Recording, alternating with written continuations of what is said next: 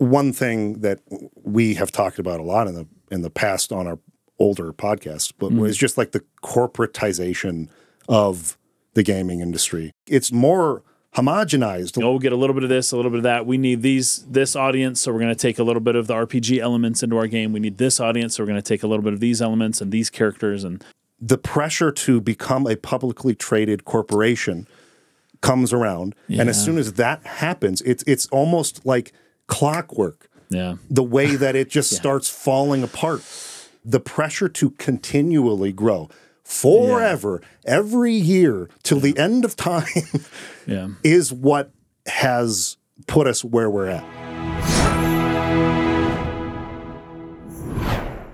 I'm not any longer as sort of, I don't know, into or really paying a lot of attention to gaming news. It's been like maybe the last 2 years, I want to say, where I feel like totally out of the loop on everything. I don't really check on it anymore. Yeah, me too. And this is how I am with movies as well. Like, I really just don't know what's happening. Yes, exactly. Which we used to be way into that. It's a good place to be, actually, in my opinion. I agree. To not really be aware of any of this. It's a totally different perspective. I remember earlier on, maybe probably when we very first started our original Dark Pixel podcast, like in 2016 or 15 or whatever it was, where we would talk about things and talk about like the general gaming audience versus like us, right? Who are part of the inner sanctum of like real gamers, right? Yeah, card carrying. And I would actually say, like, at this point, even despite the fact that we continue to have a gaming podcast, I feel like I'm almost like maybe all the way into that audience now where I'm not as informed as I used to be. Right. And part of that is being busy. Part of it is just not caring as much anymore. There you go. So when I do see like a piece of news and I see outrage over things or people freaking out about it, I have a totally different perspective on it that makes me feel like really old. Of course. Like really old, because not only does it seem so trivial and just like not to matter, and it doesn't feel like it was that long ago that it did. Mm. But also, I remember when we were growing up and like the way the culture around video games at that time versus kind of how it is now, and it just makes me feel so left behind. It feels so different. Yeah. It's almost unrecognizable at times. I mean, there's still, of course, certain things. Somehow, I don't know how, console wars is still a thing. So Xbox just had some interesting news. I was plugged in enough to know about that. That is what I was actually kind of referencing, was that apparently certain Xbox exclusives are now going to be on PS5, and there's even, you know, some speculation about some could come to Switch or the next Switch console or whatever. And just the firestorm of like people that care at all about this. It made me sort of reflect on the cultural differences and how different it is, largely because of how far the internet has come. So we would have been more aware of what other people have. Yes. Yeah. Not only that, but like there are a lot of things that are a lot easier to fact check. Like I can't even imagine some of the hoaxes and gaming rumors that we had during our time having like any life today. Right? Yeah, they get shot down so fast. Because it's not only just the fact that there are so many, like, much more legitimate sources where you can get your information from. There's a lot more developers doing, like, interviews. People are more interested in, like, the development process and following the creators and getting their thoughts on things, and you can reach them easier. Yeah. Like, okay, for instance, and I'm actually going to release a video on this. The creator of the Suikoden series died. Oh, just like this last week. I did not know that. And so their new game, Eoden Chronicle, which was supposed to be like a Suikoden successor, hasn't even released yet. It's like a couple months away. Okay. And so it was a really, really sad thing, but it made me reflect on the fact that I just emailed the guy. Oh, really? Yeah. I just emailed him and was like, hey, there's this rumor that Suikoden II, the story of Suikoden II, was actually, you actually thought of that story before the first game, but that it was so ambitious and like you wanted to do this game first to kind of lead into it. Yeah. Is there any truth to that rumor? And he's like, no. Okay. Right? Like, I feel like because of social media exists, I was able to find his email address and actually ask him, is this true or not? And within very small time frame. Like the next day, he emails me back with an answer to a bunch of questions I had, and that rumor was debunked like that. Wow. But that rumor had existed for, I don't know, probably like 20 years, and no one thought to just email and ask the guy. Because we're all from the 90s. I know, because we all just sort of like, we're okay, it's on Wikipedia. Like, there's no source there to click on to check. Right. Which is what you should be doing. Right. But... anyway, it's so much easier. Is your email a source now? Like, how are you going to turn that into a source? It is. The Wikipedia has been updated with my video as a source. Oh, sick. How about that? There you go. I have his email, and I have it in a document, like a Google document people can look at. Okay, so they can go check it. And so you had to include the email in something else, and then that thing. So it's in the description, and people can click and actually read it for themselves. Read not only the Japanese, but also the translation underneath it. Cool. That's awesome. But in any case, it was like... I was able to, I had questions, I had doubts about this rumor. Yeah. And I was like, I'm making this Suikoden II retrospective. Right. So I'm going to actually find out if this is true or not. Because that rang so many alarm bells to me. Yeah. That just seems so wrong based on everything I knew about how games were made during our growing up period and how fast they came together and stuff. It's like, that just doesn't seem right. But in 1999 or whenever that game came out, I think, I don't know if I could have just found Moriyama's email and just like sent him. You could have written him a letter, and I wonder if it would have been a while and it would have cost more money. Yeah. But you would have maybe gotten a response, but maybe not. Here's what I wouldn't have been able to do. Yeah. I wouldn't have been able to communicate with Heon, who could translate my questions send it in Japanese. You're right. You couldn't have done that in the 90s. I could not have possibly communicated with him because I would have had nobody that I knew. Anybody who knew Japanese.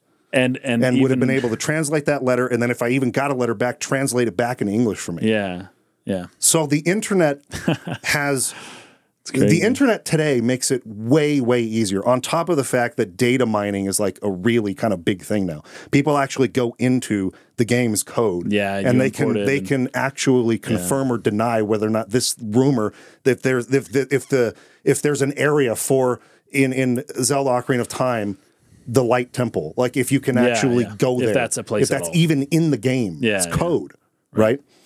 So because of that, I think it's much harder to create like a gaming hoax now that is convincing. Yeah. Like a lot of what we grew up with, which was crazy.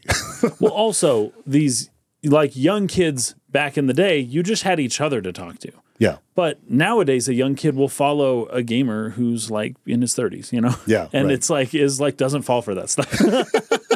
And that's a very good point. And you can be on Twitter and Facebook and YouTube and Twitch and all that stuff, and you can be around like older, more mature people, and then you can like, I don't know, it almost takes some of the fun out of it now that I'm thinking about it. Like these young kids, instead of being all creative, they have these older adults telling them, no, that's stupid, you know, and instead of being free to maybe carelessly be extra creative with their favorite game, you know? Yeah.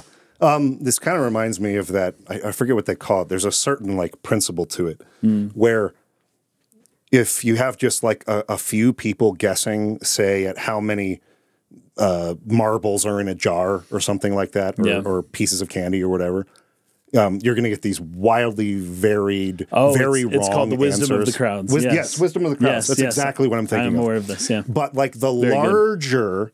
you make that crowd of people guessing, the average gets really close. It becomes wild. Very accurate. Yes, yeah. And so there's a certain principle of that I feel also contributes to this, because our gaming communities are now way bigger. Yeah, it's not like you and your friends. No. Like back then, the best you could hope for as to having a more mature person debunk your like theories or hoaxes, right, is like your older brother. Yeah. Right. Oh, my older brother said nuh-uh, and that's how it went. That's the 90s in a nutshell, is my older brother said nuh-uh. That's the 90s. But nowadays, everybody can follow these older people who will engage with them in some way or other. But yeah, also at the same time, that idea right there. I wonder for kids, though, I wonder if there's like some age limit, though, to where the wisdom of crowds starts to like kind of kick in. Yeah.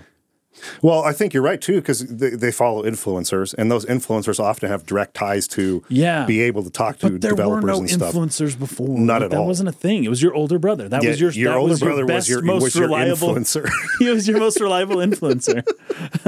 Or maybe like a babysitter or something like that, too. Or a baby. Oh, that's right. I had a few that. So, like, when I was growing up, we had this kid who would come over when my parents wanted to go out. Yeah. He was probably, I don't know, I'd say 15, 16. He seemed really old and cool to me at the time. At the time, yeah. But, like, he was the one who helped us beat Super Mario Bros. 3, for example. I would have never seen the end of that game without him showing me the secrets. You can come and get the whistle, and you can, like, skip worlds. Like, what? That, like, blew my mind. Like, holy crap, how do you know that? Well, I had a babysitter who would bring over his Game Genie. Oh, he'd bring over his Game Genie, and funny enough, that was a thing, right? Yeah. Nowadays, I don't know, but at the time, it's like you get that Game Genie, and we would have just the wildest experiences in our games. And he also had like a turbo controller, like an SNES, but it had the little turbo mode where you can like double press a button like a billion times. Really fast. Yeah, it's wild. And he would come with that, and we thought he was the coolest ever. But he was kind of arrogant like that too. He would totally dispel all of our like ideas. And you can't. This is not true. Like, no, that's stupid. Yeah, but so like some of the most prominent, I mean. I only really got into gaming as like a hardcore hobby when the N64 came out. Like we had an NES me too, bro. Growing up. My parents didn't allow us to get the SNES, so we kind of skipped over that. We just had a few PC games here and there. Things like Math Blaster and educational stuff with like maybe once in a while mom might like, give in and let us get a Star Wars game, or it was like Dark Forces or Rebel Assault 2 or whatever, or X-Wing versus TIE Fighter, stuff like that. That was fun. Yeah. But outside of that, I was like totally out of the loop until we got the N64, and that would have been about a year before we moved to Arizona and met you guys. So in that year, basically all we had was Kobe Bryant NBA courtside. Mario Kart, right. And it ended up being The Legend of Zelda Ocarina of Time. Because it was Goldeneye. Because it was originally Goldeneye. Right. My dad made us take it back. Oh, my parents hated that. So I played basically that whole year was just the year of Ocarina of Time for me. That 1998, 1999 year. Mm-hmm. And so all of my friends in the neighborhood or close by also had this game and had already beaten it because it had come out. We got it late. Yeah. We got it Christmas 98. They had already been playing it. And so they would come over and be like, oh, you're at this part, huh? And they would like pretend they were going to spoil something or tell me something that was wrong on purpose to make me think that was it, but then it wasn't. Yes. Dude, kids are so funny, man. I know. And I'd be like, no, I don't want to hear it. Like, no, don't tell me. Yeah. Right. And then be like, oh, actually, like this person is actually this. And a lot of times they'd make it up just to like mess with me or whatever. Yeah. A lot of times they would also just do it. It felt like my friends were trying to almost compete with each other to see like what secrets they could find that nobody else had found. Right. And so there's a few that I feel like everybody knows. Like everybody knows about, oh, you can get the rumor or the hoax that you could get the Triforce in Ocarina of Time. Like everybody heard that one. Yeah. But I think that one at least had some level of like, I don't know, like actual authenticity behind it. In Nintendo Power, there may have been an image that was shared, I think there was some video promotional material, which might have been screenshotted for Nintendo Power, that showed Link opening a box, and there was like Triforce pieces, like the 3 Triforce pieces inside. I might have that Nintendo Power issue, actually. Yeah. And so, like, my parents' house. This was actually true of Super Mario Bros. 3, too. And this is the kind of thing that would never happen today, where they have like levels, like screenshots from levels on the box art that were like beta testing levels that aren't actually featured in the game. And so that kind of thing, you'd look at that and go, I don't remember that world. That must be a secret. Right. It's and that's how those types of rumors might start. Well, you know what's funny? This all likely begins in like the 90s when games really did have these insane, obscure, very difficult to find actual secrets in them. Yes. Like, I don't know, with The Legend of Zelda, you would have to bomb every wall in the entire world until you eventually find, like, oh, there's one secret. There really was, though, a legit secret cave that if you put a bomb in the right place, you can go down. In Final Fantasy games and RPGs of that kind, they have the secret tunnels that are in, like, the walls of the dungeon are black. But there's like one tile in which you can slip through to like find a chest somewhere. The Mario games, they all used to do that.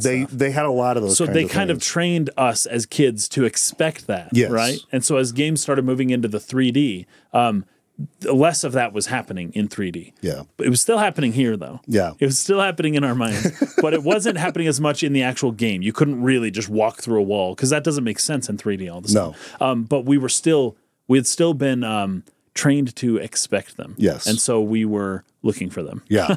So like, the Triforce rumor, I think most people knew about that. Yeah. As far as like the iceberg of like video games rumors go, this wouldn't even be like beneath the surface of the water yet. This is like above the surface type of rumor. Yeah, yeah.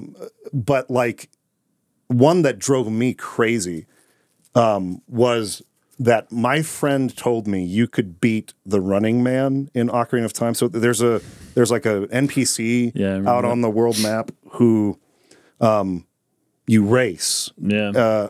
And you end up back in Kakariko Village, kind of in that place where the bridge that leads into the actual village is. Oh, yeah. That's where the end of the race is. And okay, so the reality behind this is that it's programmed into the game that he beats you by 1 second no matter what you do. So you can't win. But my friend told me that he did. He beat him. This is like a first-hand account. I beat him. I figured it out. But every time I asked him, well, how? What did you do? He would say, I'm not going to tell you. Oh, man. I'm not going to tell you how I beat it. I'm not going to tell you. You just got to figure it out yourself.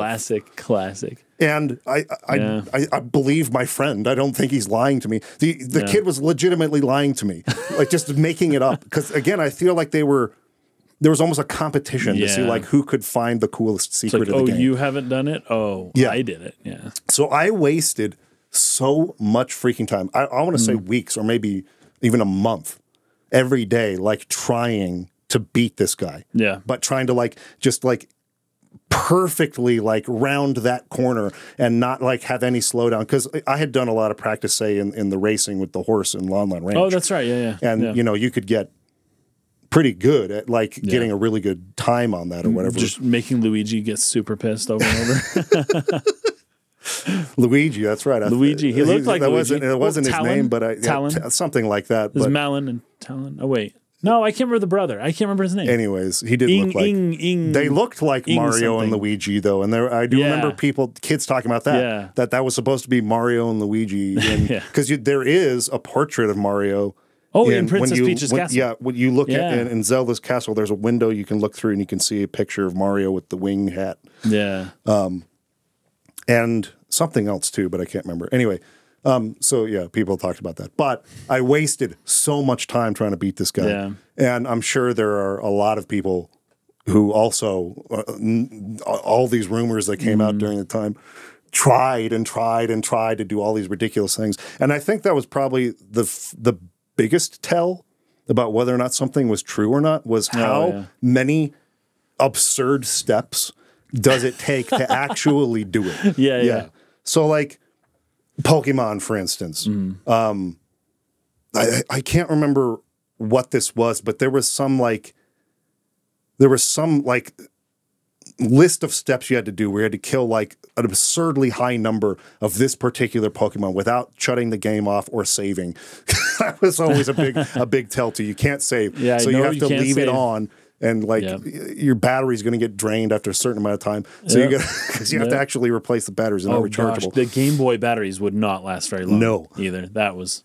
So you had to kill a certain amount. You had to go do this thing, like turn the Game Boy upside down and repeat this process a certain number of times. Right. And then you'd be able to unlock one of those secret HMs, which were like the moves that would let you push rocks or do different things on the map to move the truck.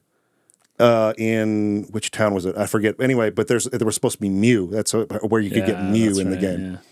Right. And like that was a really big one that a lot of people sort of propagated in my circles. I didn't play any Pokemon games except the original Red and Blue. Yeah, I don't think that I've played any after that either. I didn't play any of them after that. So I only really know about that one. But another one that my circle of friends were talking about was Mewthree. Mewthree. Yeah, you could get a Mewthree in the game because Mew and Mewtwo are real. Right. But like they said, okay, Mewthree. And anyway, it was like I didn't really know if I could trust them anymore or like believe that. But then the Pokemon movie came out and they actually referenced the rumor in the movie, which actually sparked the rumor again. It made it worse. Because like the scientists that create Mewtwo in the movie, there's like, and Mewtwo is like in like a set of armor in that. Yeah, so there's like screenshots where people are like, oh, is that like an evolution of Mewtwo to like Mew3? But then also the scientist in the movie says, now we can begin work on Mew3 or something like that. It's like a line from the movie.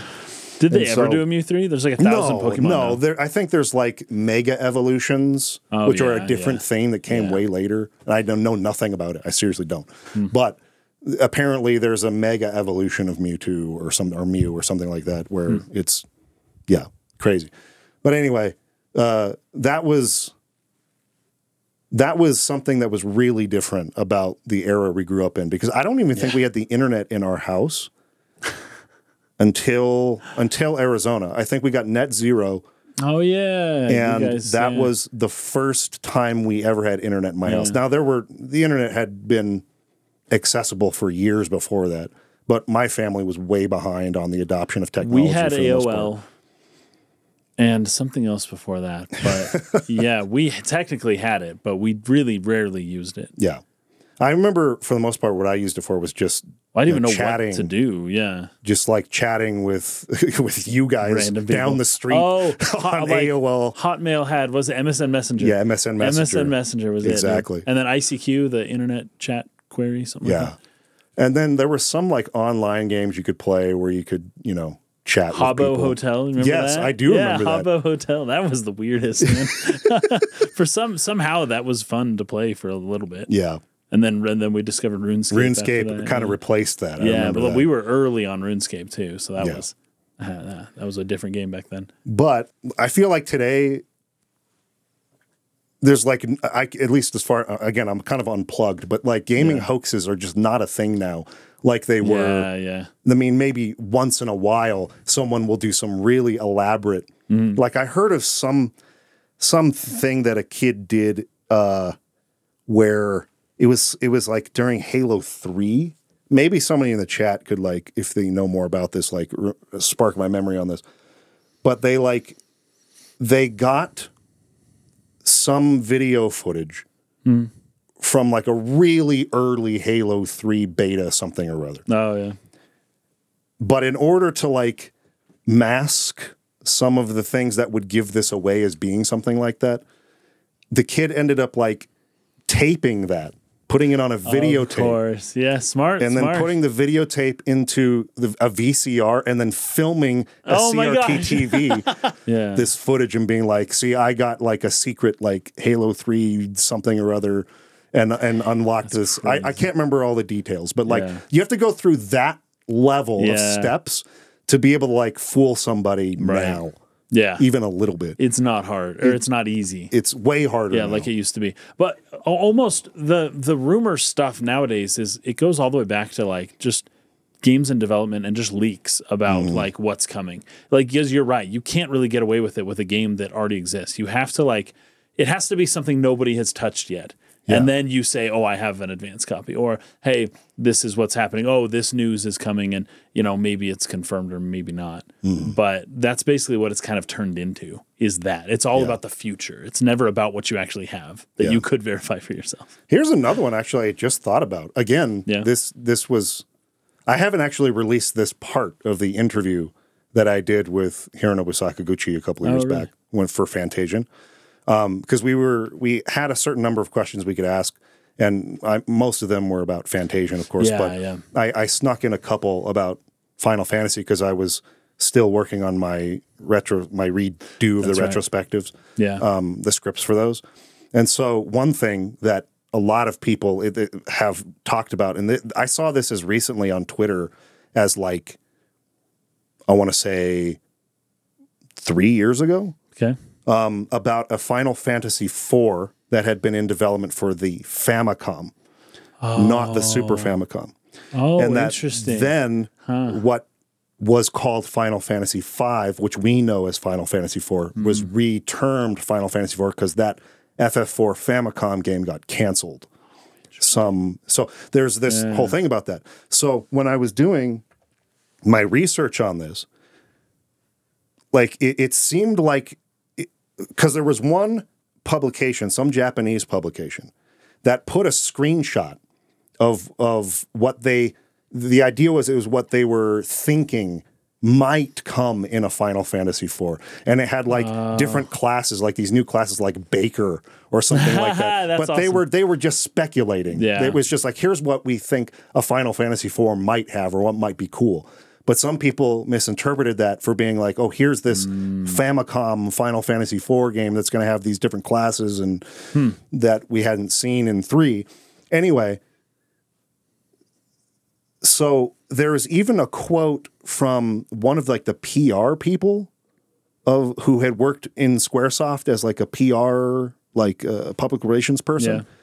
Yeah. And even she was quoted as saying in somewhere, that project was canceled very, very early on in development. It actually didn't get very far or something like that. I'm sure they had pitches and spec stuff that was like possibilities for future games. Yeah. Like at what point do you say, oh, they were going to do it or not, but you're going to have material like that. Right. And so I saw people quoting that as early as, because I had already done my interview with Hironobu Sakaguchi, and I saw people talking about this on Twitter and like citing these sources for it, and people go, I didn't even know there was a Final Fantasy IV. And I wanted so bad to say something because I had already done an interview, but I was trying to save it for this series I was going to release. But I asked him straight up like, hey, can you tell me more about this Final Fantasy IV project for the Famicom? And he's like, I hope I'm not like ruining anything for you, but like that didn't exist. There was no such project. So either he has totally forgotten it, or I guess that's possible. There were talks about it that were so preliminary, so just like whiteboard kind of like sketch out of ideas that never really made it into any real level of development that it's not worth remembering. That's probably more likely. Yeah. Because I'm sure they had lots of ideas for games. But like at what point do you say, oh no, we're going to do this one, and then it's going to be, this is what it's going to be. Yeah, they probably didn't get there. That was more than 30 years ago. Yeah. And I mean, so long ago. Again, my research into the development history of Final Fantasy has revealed that they do forget a lot of things. Yeah. And they'll even like talk to each other, but like, remember funny. Like this all, I don't remember that. Like, you said this and this and this. It's like, oh dude, I forgot. So, they forget a lot of things themselves. It could have existed, but I think if it had existed, it would have been not even a game that really saw any sort of legitimate light of day or any real development. Yeah. Just a concept or something like that. But again, that came from the fact that I could talk to him over the internet and have a translator there who could translate and like answer that question. Yeah, and so, it's just, it's weird how different. But another thing I think is really different too about today, and people are talking a lot right now about a collapse for the video game industry, something like that might be coming. Yeah. But it won't be a total collapse. I mean, I don't think so. There's everyone has a phone now. Like there's going to be a market for this stuff in the future. But as to, gosh, I mean, a lot of the stuff that you're seeing nowadays with like Meta and the goggles and like where things are going to go. I'm not excited about that stuff. But there's a huge generation gap that's going to become obvious because, like, people our age are going to not want to wear that. No. But then people who are younger, who grew up maybe more open to that stuff, they're not going to think it's such a big deal. Yeah. And so how do they sell to both? How are they going to sell products to both? Because the hyper generation splits are just becoming wider and wider now as things change faster and faster. But the idea of consoles just in general is a limited idea. It's not going to last forever. Mm-hmm. At some point, a console, it's just your TV. It's like my TV has like Chromecast or whatever, or it came. It's a smart TV, so it just has games on the TV. Streaming services. The TV itself has a game. Yeah, streaming services. Yeah. That like just, Apple TV had Fantasian, as we were just talking about. Yeah. That's going to be a hard one to get around in the future for the consoles to sell you extra stuff when it could just easily just be, you just play it on your TV. You don't need an extra thing. I don't know when that's going to happen. The consoles might have a little bit longer, but that's coming. Yeah. And that's just going to be weird. And you have to buy a different TV. You have to buy a right brand TV to get the right games. Or I would think it would just be something, an app you download onto it, like a Netflix or something like that. Oh, that's right. Just your Nintendo like a gaming subscription. There you go. And they just have a library. I'd say in the next 20 years, you know, something like that could happen. Yeah. And they could all implement like some kind of augmented reality. Oh, for sure. Where you wear goggles and you get this or that sort of feature added to it.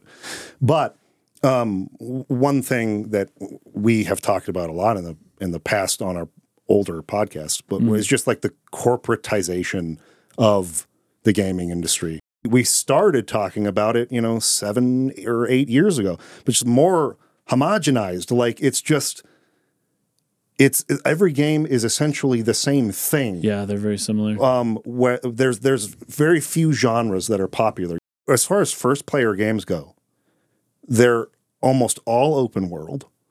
They're almost all including these RPG elements. Yeah, yeah. They almost all include like some form of like stealth where you can sneak through tall grass. Like all of like this single player, maybe narrative driven type of games have fallen into this where it's their budgets are so big, it's like so bloated they can't risk anything. Playing so safe that they're just including things that they think people want and things from everything. We'll get a little bit of this, a little bit of that. We need this audience, so we're going to take a little bit of the RPG elements into our game. We need this audience, so we're going to take a little bit of these elements and these characters, and they're just taking a little bit of everything. Yeah. And then in my opinion, they're missing. But so many games do this now, and they have bigger marketing budgets now. So they still sell really well. A lot of these games still sell fine. There's actually just a lot of people, not even just in the gaming industry, but in tech and especially in like the media, like, media companies. There's massive layoffs happening right now in all of these fields. Yeah, everywhere. There's all this concern about AI and how much it's going to be able to replace manual labor on these type of things. Large news sites are having big layoffs. It's like it's kind of a big concern right now. Yeah. But to me, it's not about AI. It's not about something like that. It is about the entire corporate structure.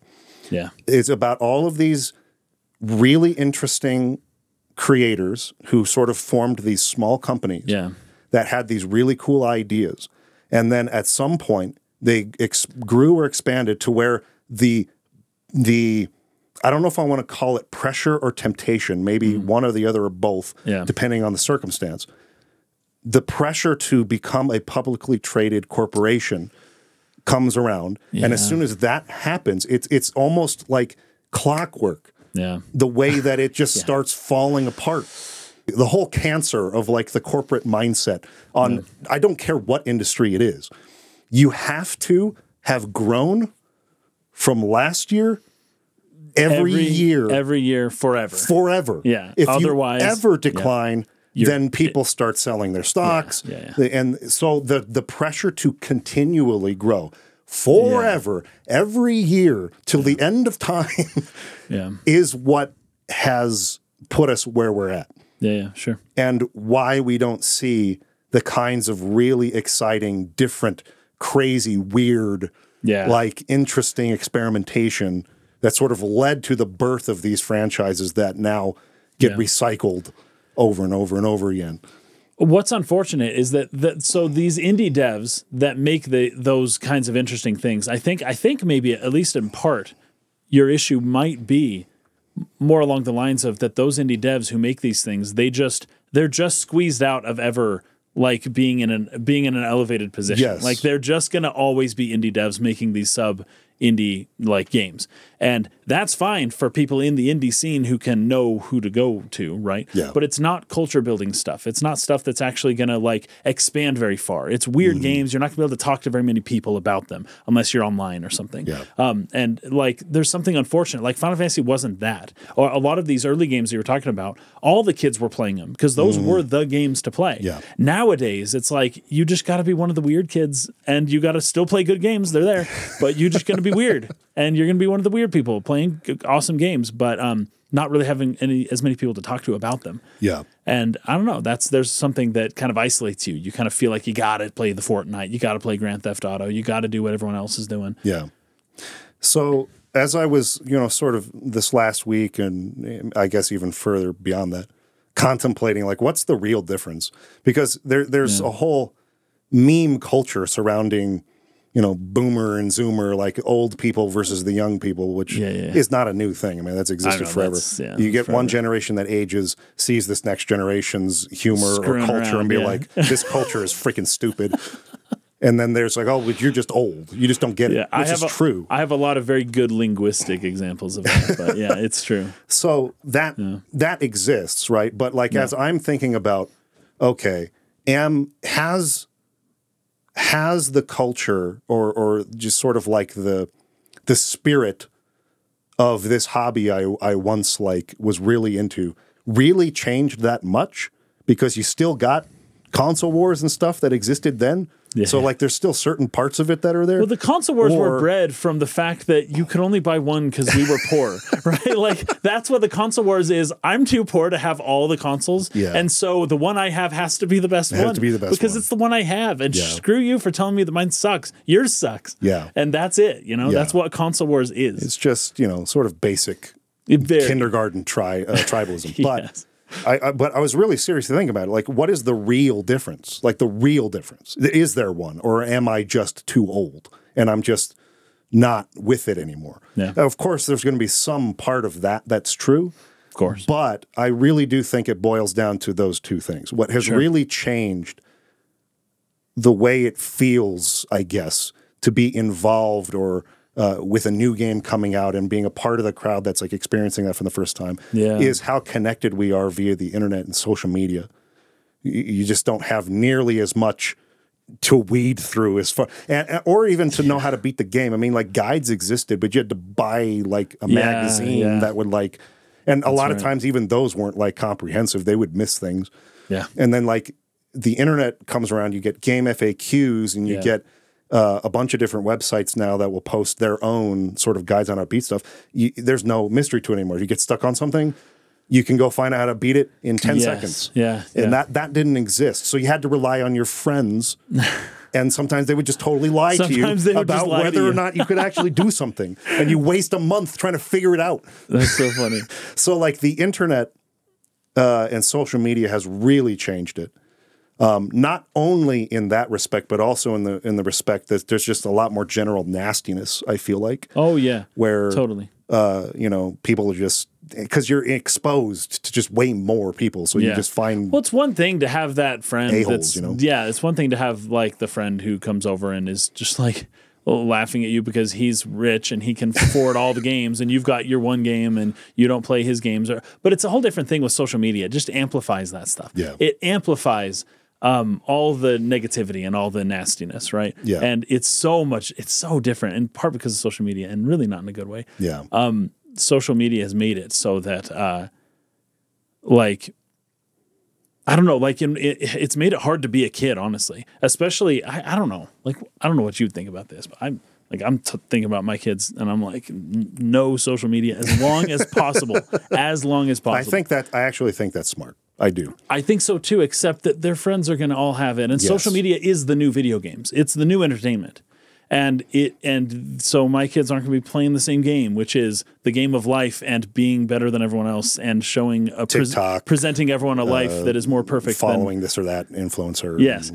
That's the new video game. That's kind of what it is. Maybe that's why the collapse of everything's happening, because everyone's finding that their entertainment is just their social media feed and not games, movies, news, any of that stuff. Much. Well, certainly that's true for news. I mean, yeah, people are not going, they're not turning on their cable to go watch, like, gosh, NBC when I moved into my new house, I don't know what you did, but they showed me, they gave me a little package. It was like, here's the cable offerings. And I was like, throw that in the freaking garbage. I'm not paying like $70 a month for cable. Are you kidding me? Yeah. I don't do that, man. I got Netflix. I got YouTube. I don't need cable. Yeah. That's been funny for me too, because we eventually got YouTube TV. Okay. But that was still cheaper though. The only reason that I care about that at all is to watch sports. I don't watch anything else on it other than that, which I probably should have just subscribed to. But if you do ESPN, then you're going to miss, because there's all other networks that have different stuff. NBC and so CBS. Anyway, that was the only reason. That's the only time I actually watch like legitimate TV anymore is for when the NFL's on or NBA or whatever. Yeah. And even then I don't follow them that closely anymore. I used to be more into it than now. Yeah. Well, as soon as Kobe retired, I was like, I don't know. I'm I'm not as into the NBA anymore. I haven't watched it much since. So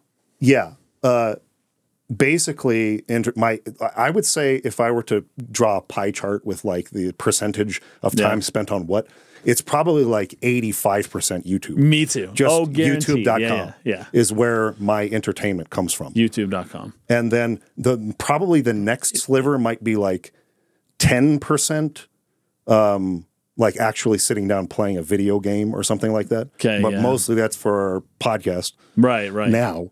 Which is for YouTube. Whatever 5% is left over would be spent on things like social media or like watching a movie or... Yeah. Whatever. I guess now streaming services do come into that. I do that a lot more now than I used to. But sometimes, with like me and my wife, we'll watch stuff. When you're just, hanging out together and you just wanted to spend some time, you might watch a show. So maybe that's a little bit bigger of a piece of pie. So maybe we take YouTube down to 75 instead of 85%. But it's still overwhelmingly just watching YouTube. There was a survey done a while ago that was like, hey, which social media site do you think is the most valuable? And YouTube by far was the winner. Yes. Yeah. It is, I could lose all social media, but if I can keep YouTube, that'd be nice. At the same time, YouTube, the comment section is what it is, right? Yeah. But the nastiness and the hate isn't so much the point, right? You're kind of just, like on the other social media sites, a lot of it is, like your friends and your friends and people who know people who like to dunk on people all the time and get some, social points and whatnot. But for YouTube, it's like, you can kind of skip all that. You don't have to read the comments, and it's not posts, and you're not seeing a dozen of them. It's just one video. I don't know. Yeah. So, but I feel like, this is already kind of true to say Facebook. I've already abandoned that. Yeah. And I haven't been on Facebook in a long time. I'm in the generation for which, like, that kind of was made for. Right, so that's right. I've already jumped ship on that. Yeah, me too, and it's basically just like my parents who use it. Yes, now. That is Facebook. But I feel like YouTube is I'm not saying it's likely to happen, but I could see a future in which that starts to turn more towards something like TikTok. That's already happening. The kids with shorts are watching TikTok, not YouTube necessarily. Yeah, I don't think TikTok is all the way there yet, because TikTok is mostly just random kind of silly dance videos and memes. The thing about YouTube is that you can find legit like advice on how to, like when my laundry, my laundry machine, my laundry machine had broke, and I was like, all right, man, I got to freaking fix this. And I'm not opening TikTok for none of that. Like I'm going to YouTube and I'm typing how to, and then I typed in the model of my machine and I saw a whole tutorial and I was able to fix the machine by myself. No social media site can give me that. Just YouTube. Yeah. TikTok doesn't even come close. The videos are too short. Yes. And I think as long as YouTube has that as sort of its base or foundation, and there's no competitor trying to do that YouTube will always be very useful and will have like a strong hold kind of on the market share or whatever you want to call it. But here's another thing though. People also on YouTube just watch video games. Yes. And like playthroughs and longer videos. I think that has to be eating into margins for the video game companies as well, probably at an increasing rate. Sure, because, you know, you just watch whether or not you like it. And well, even if you do like it, you're following your streamer. It feels like you're playing it with the streamer or the person playing. And so maybe you just watch them play the whole dang thing and then you never buy it. Mm. I don't know how big of a deal that is. I know a while ago game companies were complaining about that. I do think it's a problem, though, and I do think that it's only growing. It's a growing problem that at some point will have to be addressed one way or the other. Right, and so this kind of circles back around to the, so the two things that I feel like are legitimate. This is not me just being nostalgic for my time or me just like trying to like, you kids today, you don't know what it was like. It's not kids. That. It's I promise it's not that. This is me like in good faith trying to like, is there really a difference? Yeah. And I feel like those are the two things. It's the level of ease to access of information about it and large communities which are able to confirm or deny the validity of said information. And then also the just hardcore corporatization of certain franchises we grew up with, which is sort of pushing towards this out-of-control expansion rate and bubbling of the industry that is certain to have some kind of collapse. Well, maybe not a total collapse. Like you were saying earlier, not a total collapse, right? But at least we're not looking at games being made for a budget of $200 million. But that would be a good thing. That would be a good thing. It would be a great thing. A really good thing. To drop the budget of even a great high-level game to the single millions, single-digit millions. And that's what... Because a lot of the games we grew up with were very limited in terms of what they were even capable of doing. Yeah. The hardware... No matter how ambitious you were, the hardware just kind of just, well, there's text limitations all the way up through the 16-bit era. Totally. There's only a certain amount of text. We had to like limit how many words are in the dang game. So like when you're working within that kind of frame, it forces you to be so creative to find solution to problems. Whereas, and this is something that developers who were a part of, say, Square at that time versus now, they admit themselves. It's harder to sort of get unified on a vision when, man, there's so many ways we could do this and there's so many possibilities. It's not that there are no limits. There's always a limit. But the limits are not nearly as restrictive as they once were. The amount of data they can work with is just so much higher. I've got it. So I've got a decent analogy. I've figured this out now. So when you eliminate boundaries, the assumption is that you're going to get all kinds of crazy, really cool, different things. But what actually tends to happen when you eliminate boundaries is that you get a lot more of the same thing. Exactly. And you would think intuition would say that wouldn't be the case. But I have an example for this, at least in part. You've got something like the internet in general, just the whole internet. Now, that's a good point. Could you have guessed in the 90s that like as soon, like, oh my gosh, if only people could have the access of all the wisdom of the world, like we'd be so much better. People would be all here and there. And what ends up happening when the internet opens up the access to knowledge of everything is that people ignore all of it and don't care. They become even more. And they narrowed into their echo chambers. The internet has narrowed people into a more, even more refined, a more like a smaller space than they were before, right? When they had to go to the library and read books to learn stuff. Yes. Right? It's a great point. Isn't that weird? It's a great point. Who would have guessed that the internet would have, that the broadening of boundaries would have led to actually a narrowing of your average person's interests? I think that's a very, very true principle. And again, it's not even just like, it applies to everything. Yeah. It's like the less limits...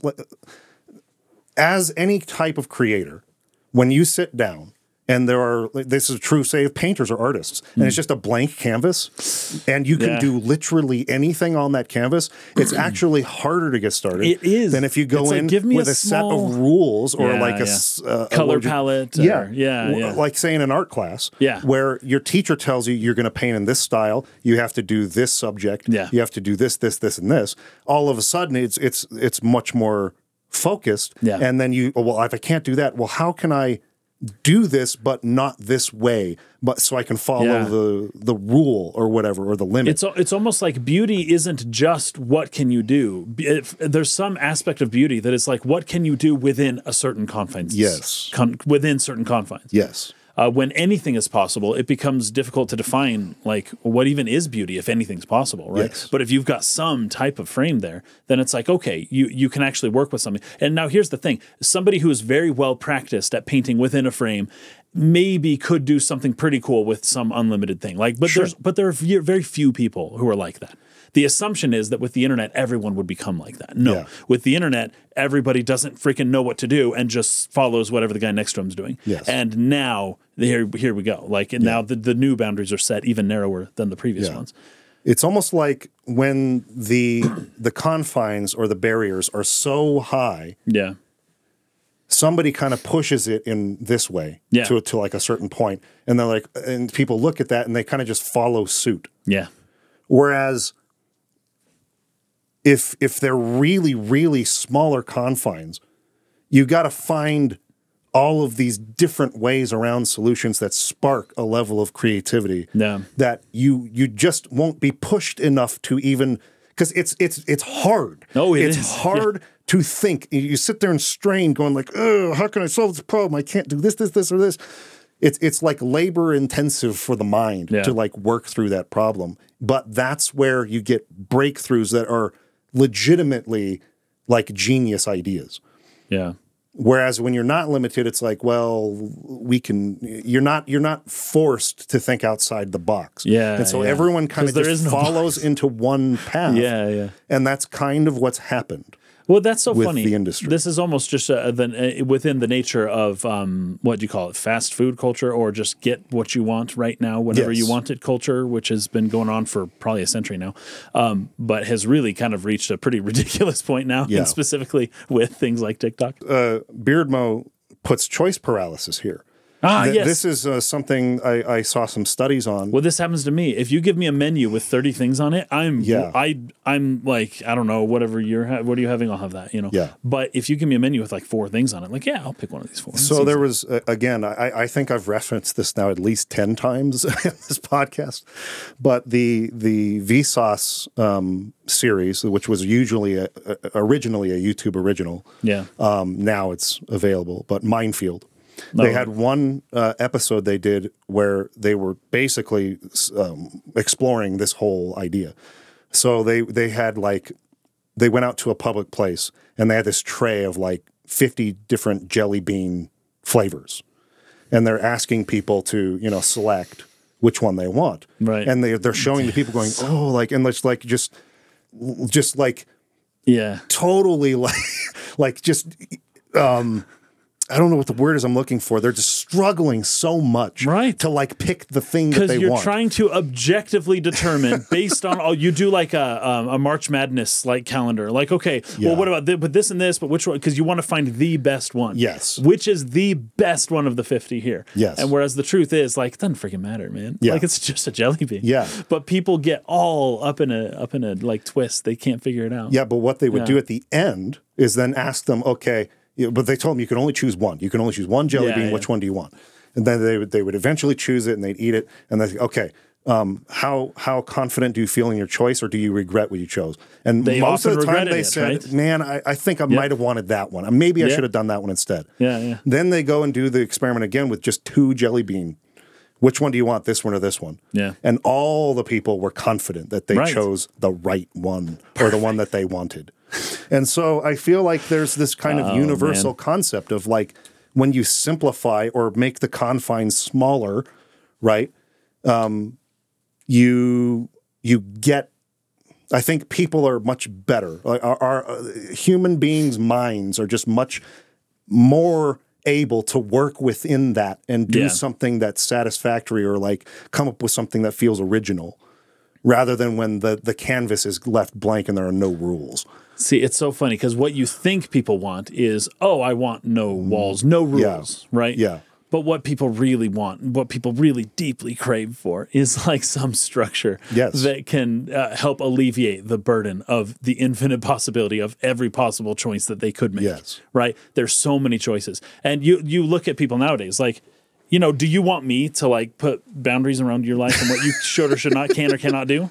Well, my guess intuitively is no. Right. But it probably would be better. Right. Like, I would probably have better results if so. We don't like it. We want to rebel against the boundaries. Yes. But then when they're not there, we're like, really need those boundaries. Yes. We're lost. We crave them, right? Maybe a few people can get by without them. Actually, I wouldn't even say that. I'd say nobody can, but some people may do better than others. We'll put it that way. Or maybe some people are a little bit better with looser confines than others who need stronger ones. But but we all need them, but we all hate them. Yes. Right. So that's weird. That's a weird position to be in. Yes. And when you're in this what I called fast food culture, I don't even know what to call it. This instant gratification, right? You just don't want the boundaries. You don't want them at all. And you just, your first instinct is just like, oh, get rid of them because you can, right? Mm-hmm. So you just get rid of them. And then you end up just kind of following what the guy next to you is doing anyways. And you end up, not without realizing it, you've just allowed somebody else to set up new confines around you that may even be stricter, but you feel more free because at least that dude didn't tell you the boundaries. Right. And I chose these boundaries. Like, okay, fine, but they're still there. Yeah. That's funny. So the illusion of choice. That's it. The illusion of choice. Oh gosh, we could do a whole thing about that. Oh, totally. That's the concept that that's just weird. I know. That's crazy actually, because it's interesting in a video game, but it's even more interesting when you look at like real life. It'd be like the illusion of choice. We talked about that a little bit. We kind of Nier, right? Sort of. Well, with Nier and with Final Fantasy 16. Oh yeah. When I was talking about, I don't even know if I have a choice whether I like this game or not. It just kind of is what it is. But you do have the illusion of choice. But we do all of our post hoc reasoning afterwards to sort of explain to ourselves or justify why we didn't like it. But whether or not I liked it might not have even been my choice at all. But that's a topic for another day. What I've kind of come down to now that we've talked through all of this about the differences in what games were like when we were growing up versus what games are like now, it boils down to those two things. But I think one of them is actually a good thing and the other is bad. Obviously, the corporatization and ballooning of the industry is bad. It may lead to something like short term. The long term is just like death. Yes. I look into your future and I see only death. Long term, right? Yes. And that's just a fact. Totally unsustainable. Yeah. Totally unsustainable. You got people making choices who have no real understanding or passion for the craft. Right. They're only interested in maximizing profits. And all of this is bad, harmful for the quality of games, for the creativity in what can we actually do with this. Right. So most of that gets explored by these small indie creators who do something really interesting and it either goes unnoticed entirely or some investor sees that and comes in and corporatizes them and gets them all into the same problem. And you can't avoid it though. Yeah. Because like money talks. Who's going to say no to buying my little company for $5 million? Yeah. And then they call it the golden handcuffs, right? Yeah. Like you willingly get shackled with handcuffs because they're made of gold. And then you're okay with losing all that stuff because you got money now. Yes. So that to me is like a no-brainer bad thing. The other, though, the internet and the growing of sort of the size of the community or the number of people in a way I think is actually a way better thing because of what we talked about at the beginning. Yeah. When you have a larger group of people, you get closer to like deciphering what the median between all those opinions is. We'll get closer to what the truth is. To the truth, yeah. Right? Yeah. You have some people over here saying this totally insane, off-the-wall, stupid take on something.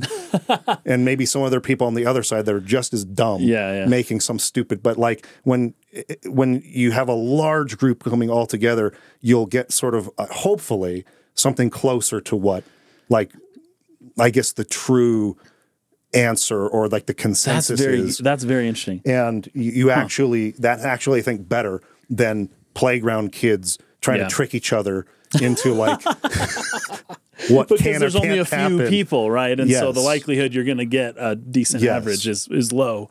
Now, because your sample size is too small. There's pros and cons to that too. It's like you lose the sense of, I think, with how easy access to guides and walkthroughs is, you lose a little bit of that sense of exploration with a new game where you have literally no idea how to beat this. You got to figure it out or you quit. Yeah. It's like the stakes are a little bit higher. It feels a little bit more intense, I guess.